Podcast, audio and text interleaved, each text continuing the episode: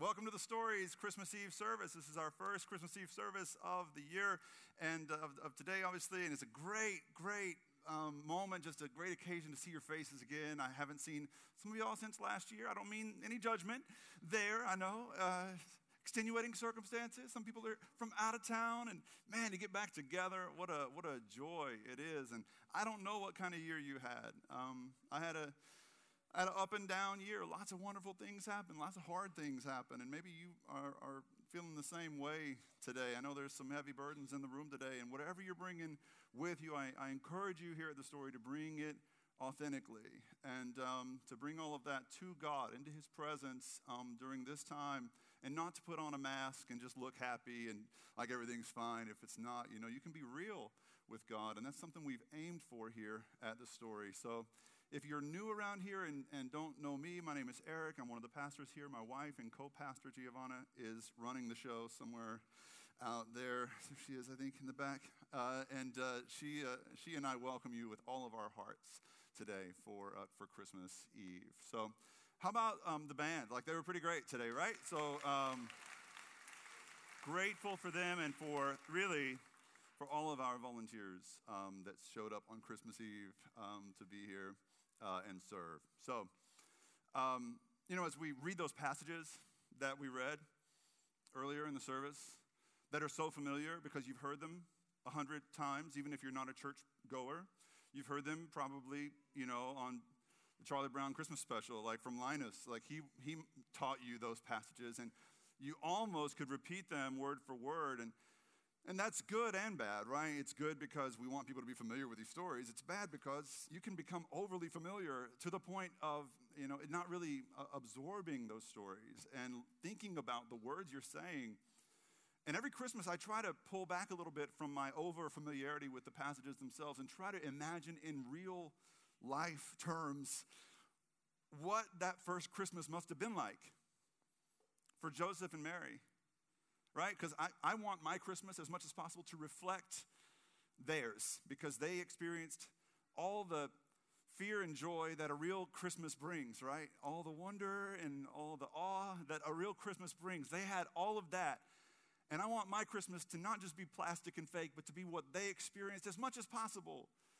And it was very real for them. We forget how real it was. These two people walked the earth, Mary and Joseph, and, we forget that they were just teenagers when all of these events happened to them, right? Teenagers. We think Joseph was 17 or 18, working a job in construction, learning to support a family.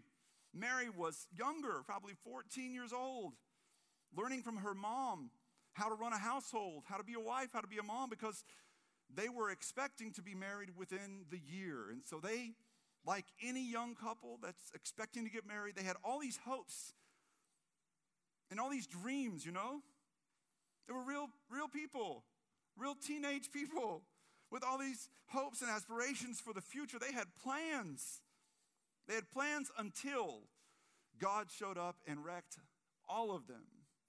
God showed up and changed everything. He interrupted their cookie cutter lives and made instead of Mary and Joseph's lives, he made an all out scandal. A scandal.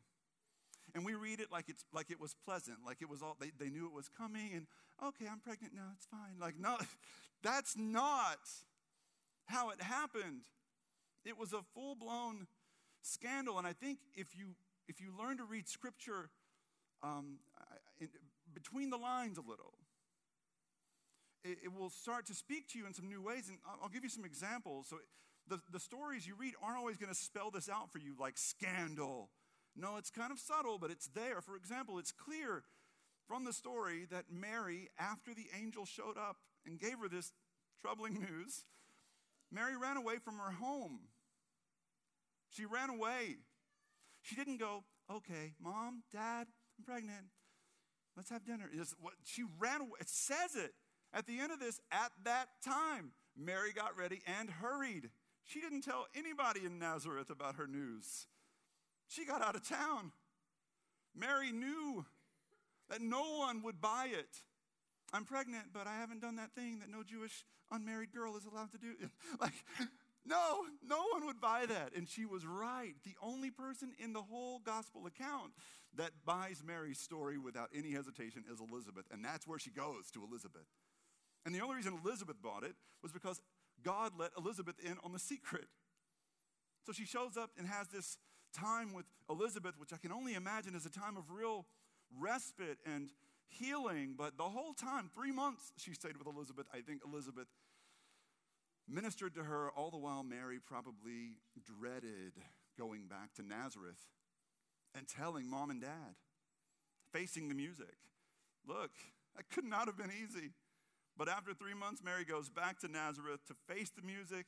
I imagine the first conversation she has is with her parents. Listen, in 2019, in the Western civilized world we live in, like in 2019, that's an awkward conversation. But what does that conversation with Mary and her parents look like in the first century Jewish world? What does she say? And how do they respond? And how does the community respond? How does her ultra conservative, small town religious community respond to her news that she's pregnant, but I don't know who the father is. There's really, I can't really explain it. It's God. God's the father. God's the father of your baby. Okay. And then, I'm not sure this is any better, she has to leave her parents and go tell Joseph, her fiance, and both of them know he's not the father. Like, how does that conversation go down? Well, Joseph, you know, it's an angel and just, I don't know, God's the father, but, you know, it's like, can you imagine being in Joseph's situation? In Joseph's, he handles it as well as can be expected for a 17 year old upstanding young man. Like, he's like, okay, I don't know what to make of your story, Mary, but I'm out. I'm out. I'm sorry. I can't. We're done. Lose my number. I hate to do this, but I'm unfollowing you on Instagram. I'm out. He goes home, goes to sleep. That night, God lets Joseph in on the secret through an angel, through a dream. Joseph wakes up like, what? You couldn't have told me this yesterday, God. Do you have any idea how awkward it is to refollow someone after you unfollow them on Instagram? Yesterday would have been really nice to know this, God. But Joseph, y'all, to, to his credit, once he's let in on the secret, Joseph steps up. And I imagine he steps up um, even though his parents wouldn't have wanted him to, even though Mary was, uh, you know, persona non grata everywhere in Nazareth, she, no one believed her. He, he bought into that storyline, hook, line, and sinker. He was in. To his credit, y'all, Joseph was in with Mary, and that could not have been easy to stand beside her. For if for no other reason than just because of how the rumor mills work in small towns. How many of you are from small towns, less than a thousand people? Don't be ashamed. All right. Well, I expected more, honestly. Less than less than 5,000 people. All right, a few more hands. So, let me tell you about my small town. I feel a little bit like a black sheep at this point. Like, okay, well, uh, Red Lake, Texas had 248 people when I was growing up, and that's where I spent my first 18 years. And so I know all about small towns. Small towns are notorious for several things, actually, but especially for the rumor mill Everybody knows everybody, everybody's in everybody's business, right? And the rumor mill can be relentless. And there were rumors flying, you know, and there, there must have been. At first, it was as simple as, well, Mary and Joseph, two kids in love, they they slipped up, you know, it, it, happens. Like they didn't leave room for the Holy Spirit, whatever, like that kind of thing. Like they just messed up, and now they're saying it's God's baby, and okay, Mary, okay, Joseph, like okay, yeah, all right. So, and but then over time, the rumors grew more salacious, and we have this is documented um, um, historically that there were other rumors flying, more salacious ones in Mary and Joseph's lifetime, most likely. Rumors like um, the real father of Mary's baby was this Roman soldier named Pantera. When Joseph and Mary were still engaged, Mary had an illicit affair with this Roman soldier named Pantera. And it was such a well known rumor that by the end of the first century, beginning of the second century, Jewish priests who disliked the Christian movement included in their writings a description of Jesus, the Christian Messiah figure, and they called him Jesus, uh, Yeshua ben uh, Pantera, which means Jesus, son of Pantera. And so that was how they referred to him formally. And Roman historians like Celsus picked up on the same rumor. So this was really well known. And, and this guy, Pantera, by the way, really existed. He was a real person, Julius, uh, Tiberius Julius Pantera. And uh, he was really a Roman soldier, really a contemporary of Mary and Joseph's. But, uh, and, and they, incidentally, they found his tomb in Germany in 1860. And so, real, real guy. But no serious historian really thinks there's any connection there whatsoever. It's not about it being a real rumor, a true rumor. The point is, these rumors were flying. And so when Joseph buys in to God's promise to Mary, he's not just buying in for, you know, a, a fun, meaningful life.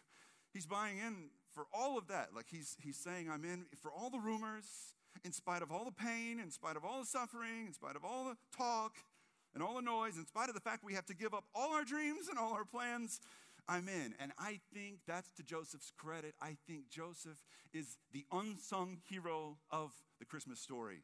Mary's awesome, don't get me wrong. Mary's great, but Joseph is the unsung hero. Um, and it's interesting, guys, we could learn a lot from Joseph about um, real, authentic masculinity. Joseph never says a single word in the Gospels. Never. He never says a word. He never mouths off. He never, he never says a word in the Gospels. He, he just knows what the right thing is to do and then he does it. And I love that about Joseph. He steps up to the plate, does the right thing, and um, hitches his wagon to Mary's um, in spite of the price that he obviously had to pay. Now, initially he said no, he came around. And, and after that point, it seems like Mary and Joseph got very close. Their relationship, as described through her pregnancy, is not typical for first century marriages or first century relationships. It's almost romantic how much they are together. It's almost like they were galvanized. And I think about their relationship a lot. And some of you might have been in situations like this where no one else believes in you but the, this one person. No one else trusts what you're saying but this one person. There's no one else you can talk to in the world about what you're going through but this one person. That kind of experience describes Joseph and Mary. They were all they had.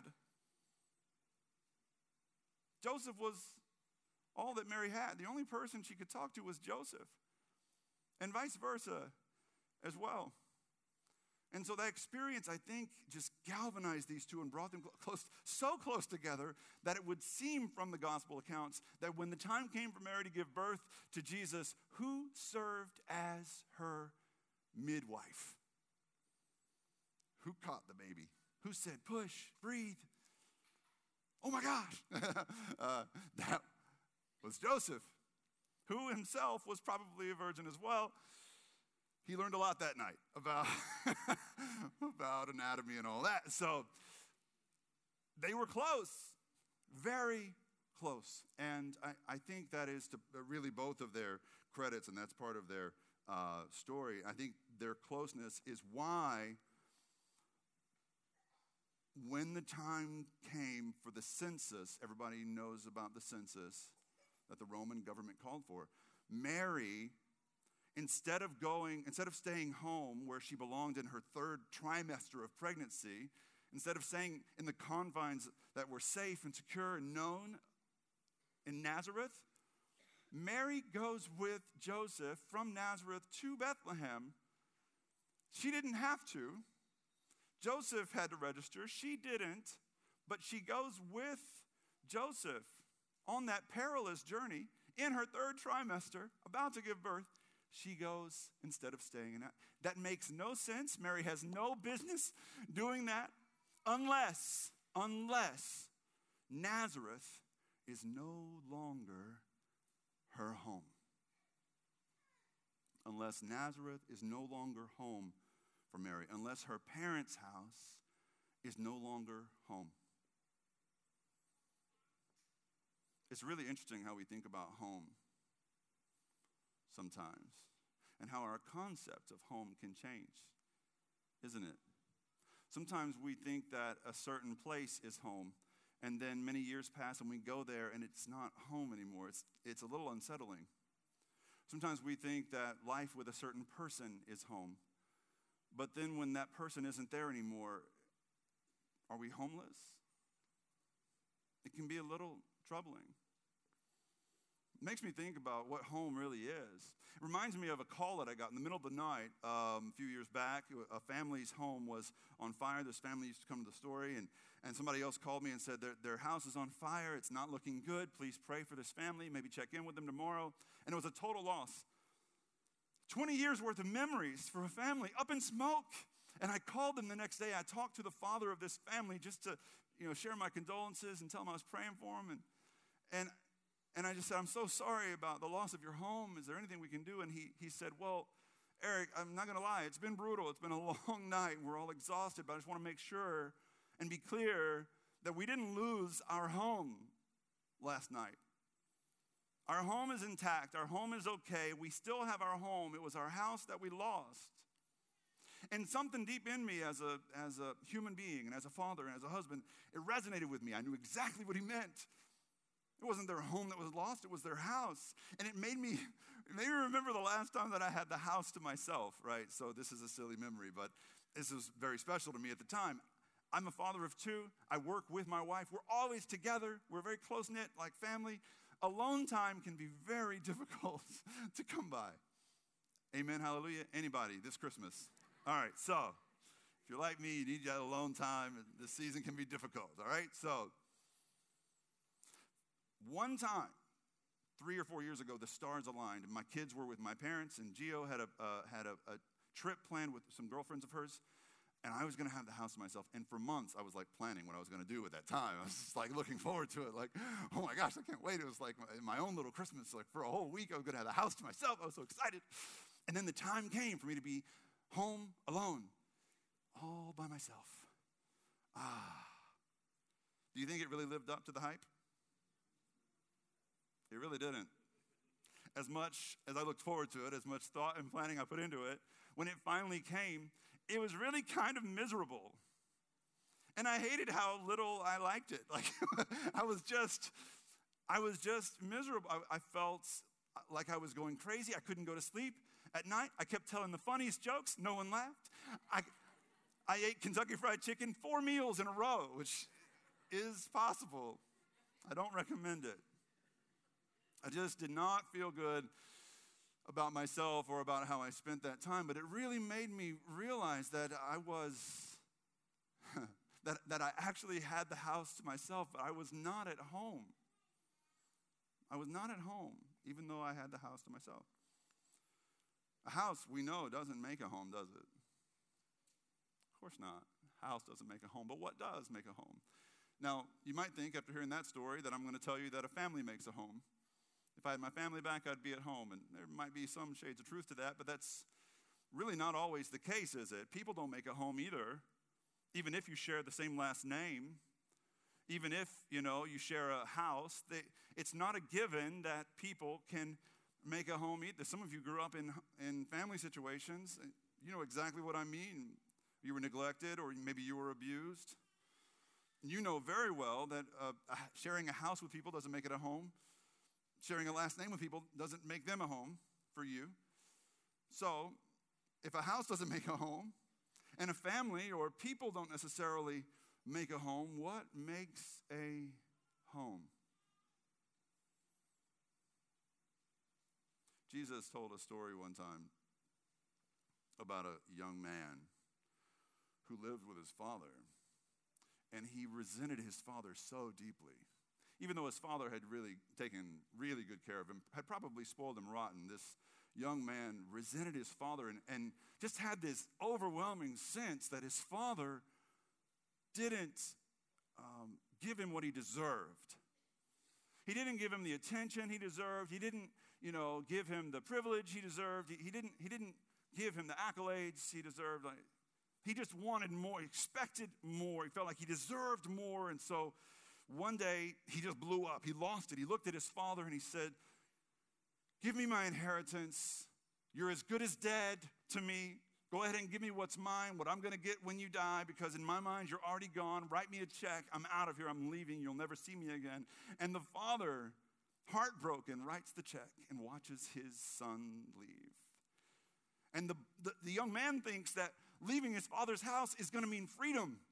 It's going to mean, you know, at last. I can breathe. like I did with a house to myself. Yeah, at last. Fully alive and free. And that feeling lasted a little while, but it lasted only as long as the money lasted. And once the money had run dry, his feelings changed. Bankrupt and starving, he laid face down in the mud and thought to himself, What am I going to do? And he knew his options were limited. In fact, they were limited down to one. His only option to survive was to go back to his father's house. He, he thought to himself, I'll just go back to my dad's house and, and ask uh, to be received back, not as a son. I don't expect to be a son anymore based on what I did. I've already had my inheritance. I'm not a son anymore, but just to be one of his servants with a salary, just so I can survive. And so he gets up on his feet and he starts that difficult, humiliating journey home, one step at a time. And every step along the way, he's rehearsing his speech. I've sinned against heaven and before you. I'm no longer worthy to be called your son. Just make me one of your hired hands. I want to survive. I've sinned against heaven and before you. I'm no longer worthy to be called your son. Just make me one of your servants and give me a salary. I just want to survive. And he says it again and again, and he finally gets close to home. He recognizes the path that he's on, and he looks up and sees his father's house in the distance, and he knows that he's close. And then he takes another look at the horizon in front of him, and he sees a strange figure coming his way. He sees this figure with his robe uh, hiked up and skinny, scrawled old man legs running straight toward him. It's his father running, full tilt in his direction. And the young man is terrified. He thinks to himself, he's finally coming to give me what I deserve. And he braced himself for the beating of a lifetime. But when his father reached him, all he gave his son was a hug and a kiss and new clothes and a party. For his son had come home. He said, Welcome home, son. Jesus taught us that a house may not make a home, family may not always make a home. The only thing that always makes a home is love. True, real love. Not the fanciful, like fairy tale love we see in movies and stuff. Real, raw, gritty, forgiving love. A love that hurts sometimes. That kind of love is what makes a home. That's what Jesus came to show us. That might be why Jesus' best friend John came along late in his life and wanted to make sure everybody really understood just how closely the concepts of love and God are connected. He said, in fact, God is love. What a profound statement that God is love. Another familiar passage, it's easy to gloss over and forget what powerful implications that there are here if God is love. Listen, this is one of the things that sets Christianity apart from all other worldviews. Lots of other religions say God is powerful, God is mighty, God is fearsome, God is, is uh, you know, to be obeyed, all these things that we say about God. He's infallible. Only Christianity says God is love. Think with me about this. If God is love, then love existed before anything right? Love is eternal. If God is love, then love is not what um, social scientists and others are in, in, modern day times are saying that it's just a chemical reaction in your brains. It's an evolutionary, you know, inherited trait because your ancestors had the same chemical reaction when they saw a pretty girl. You have it now. I love you. You know, that kind of thing. That's not, it's not just chemicals. It's eternal, right? And so if God is love the universe, the cosmos spring forth from love. The earth came from love. You were created by love in the image of love. Love really is eternal if God is love, which would explain all the absurd things we say when we are in love. Girl, I'm gonna love you forever. You don't know what you're talking about. Forever. You have no control over that whatsoever. Be realistic, at least be honest. you know, girl, I'm going to love you as long as I live. That's still not true, probably, but that's at least realistic. Or just go, go hard. Girl, I'm going to love you till you're 40, and then we'll see. You know, like, it's absurd the way we speak of love. It's absurd unless, unless we're created, hardwired to know intrinsically that love really is forever. Unless we're created in the image of a God who is love. If God is love, love really is forever. Maybe. Maybe that is why Mary was so willing in her third trimester of her first pregnancy to leave the safe confines of Nazareth and travel on foot or the back of a donkey, however she did it, from Nazareth to Bethlehem with this 18 year old she's supposed to get married to who knew nothing about delivering babies. Maybe that's why Mary felt so confident leaving Nazareth because Nazareth wasn't her home anymore because ever since the angel's visit, Mary's home was developing inside of her. Love itself was right in front of her. Wherever Mary went, whether she was in Nazareth or Bethlehem or anywhere in between, love was there. And wherever her love went, she found her home. Maybe that's why Joseph felt so comfortable with his arrangement, too. Sure, come along with me, Mary, because without the love taking shape in Mary's womb, Joseph might as well have been homeless in Bethlehem or Nazareth or anywhere in between. Because only love can make a home. And they had found it. Real love, true love. And when they found it, they wanted nothing less. This God of ours is love. The real meaning of Christmas is that the God who is love saw the world that he created out of love and how it had fallen into hate. And he, instead of keeping his distance, wanted to enter into it.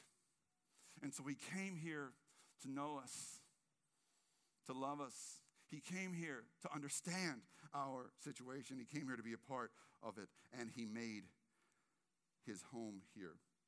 This God we celebrate at Christmas, this God who came to us as a baby, is unlike any other God the world has ever known or worshiped. This God is not satisfied with simply making your heart fear Him.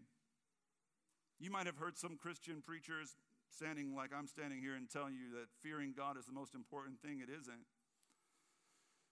This God is it's not enough for him to make your heart believe in him.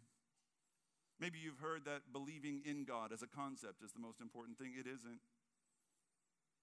This God described in the gospel is it's not enough for him to make your heart worship him even. This God will not rest and will not be satisfied until he makes your heart his home. Paul told the first Christians that Christ will make his home in your heart as you trust in him. That is what Christmas is all about. But it's just the beginning of God's plans. Christmas wasn't the end game, it was the start of God's plan to restore you. And when He makes your heart His home, you know, He remodels, He rebuilds, He restores, and that can take a little while. Christmas isn't the end, it's the beginning. We are still works in progress here. And the Bible speaks to the fulfillment of God's plans coming in the future. And that is why you can have a house full of people and feel more lonely than you've ever felt. That is why families can let each other down. That is why we get depressed. That is why we feel like something's a little bit off. We are not finished products yet. We are half built Christmas trees. We're going to make mistakes. We're going to take wrong turns. We're going to put our hope in the wrong things. The Christmas promise remains that God is love. And that's all that matters. If, if I have the ability to speak in tongues of men, of angels, but I don't have love, I'm just a clanging cymbal. If I have all the faith in the world to move mountains, but I don't have love, I am nothing. If I give all that I have away to the poor, but I don't have love, I gain nothing. Love, real love, is patient, it is kind. Real love always perseveres, always hopes, always trusts, always protects. Love never fails. God never fails. He didn't fail Mary, even though her life was turned upside down. He didn't fail Joseph, even as the rumors swirled. And no matter what kind of year you've had, He hasn't failed you, and He won't. And no matter what awaits you in the year ahead, what challenges or what kind of depths of loneliness or what, what, what awaits you in 2020, God will not fail you. You can trust Him. He will make your heart His home. And no matter what this world throws your way, God is love. And love never fails. That's what Christmas is about.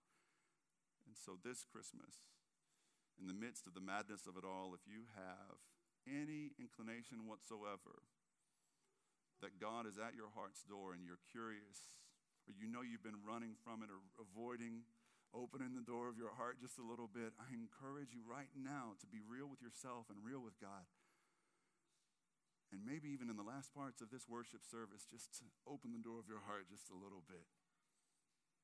Especially if you know what you've been doing isn't working, you know that something's a little off. Make a different choice this Christmas. Let God make your heart his home. Merry Christmas. Would you pray with me?